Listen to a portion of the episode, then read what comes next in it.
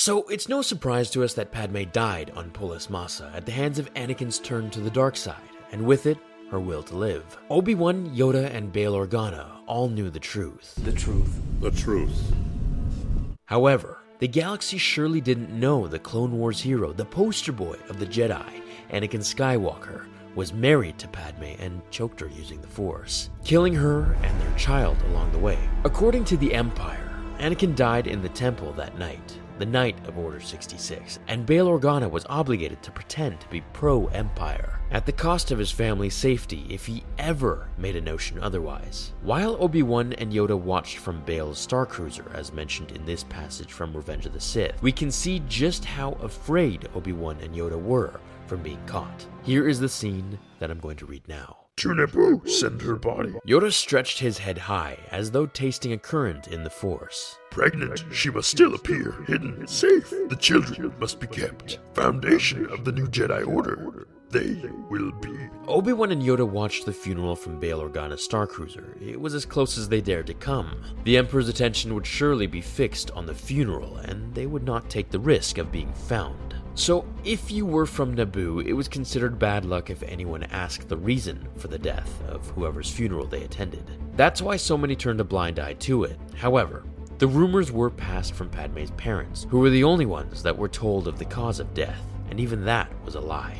The answer can actually be found here in this small, not so easy to find section of the visual guide, which tells us that Padme's parents, Ruwee and Sola, along with her sister Jobal and Queen Apailana, are told that Padme was killed by the Jedi on Coruscant. No mention is made of Padme's pregnancy or where R2D2 and C3PO are, for that matter.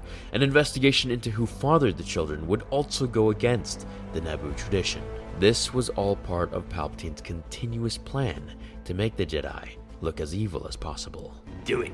Now, if you weren't from Naboo, you were obviously wondering what happened to Queen Amidala, to the now Senator Padme Amidala. And of course, word got out through rumors that the Jedi killed her, along with turning on Palpatine and disfiguring his face. The Legends novel Dark Lord The Rise and Fall of Darth Vader goes into detail about Senator Organa's possible betrayal, which always surprised me why Palpatine didn't investigate him further. I'm going to read it now.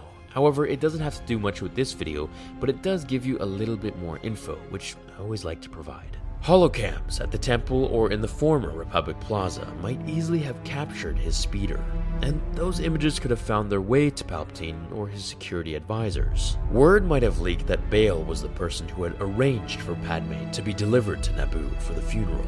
If Palpatine had apprised of that fact, he might begin to wonder if Obi-Wan, having carried Padme from distant Mustafar, had informed Bail about Palpatine's secret identity or about the horrors committed on Coruscant by Anakin, renamed Darth Vader by the Sith Lord, whom Obi Wan had left for dead on the volcanic world. And then Palpatine might begin to wonder if Padme's child or children had in fact died with her. So, for some added info, at this point until later, Palpatine didn't even know who knew about Anakin's betrayal and if the children were even dead or not.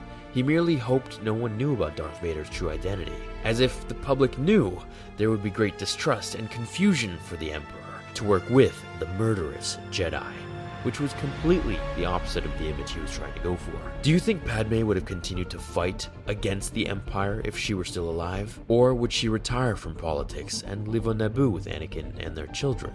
Or, perhaps, Anakin was destined to chase power. You turned her against me! Thanks so much for watching today's episode, everyone. I really appreciate it. Make sure to follow me on the Facebook page and look out for the website's new quiz about the prequel trilogy coming just in a few days. I'll see you all in the next episode of Star Wars Theory. Until then, my fellow Jedi and Sith friends, remember The Force will be with you. Always.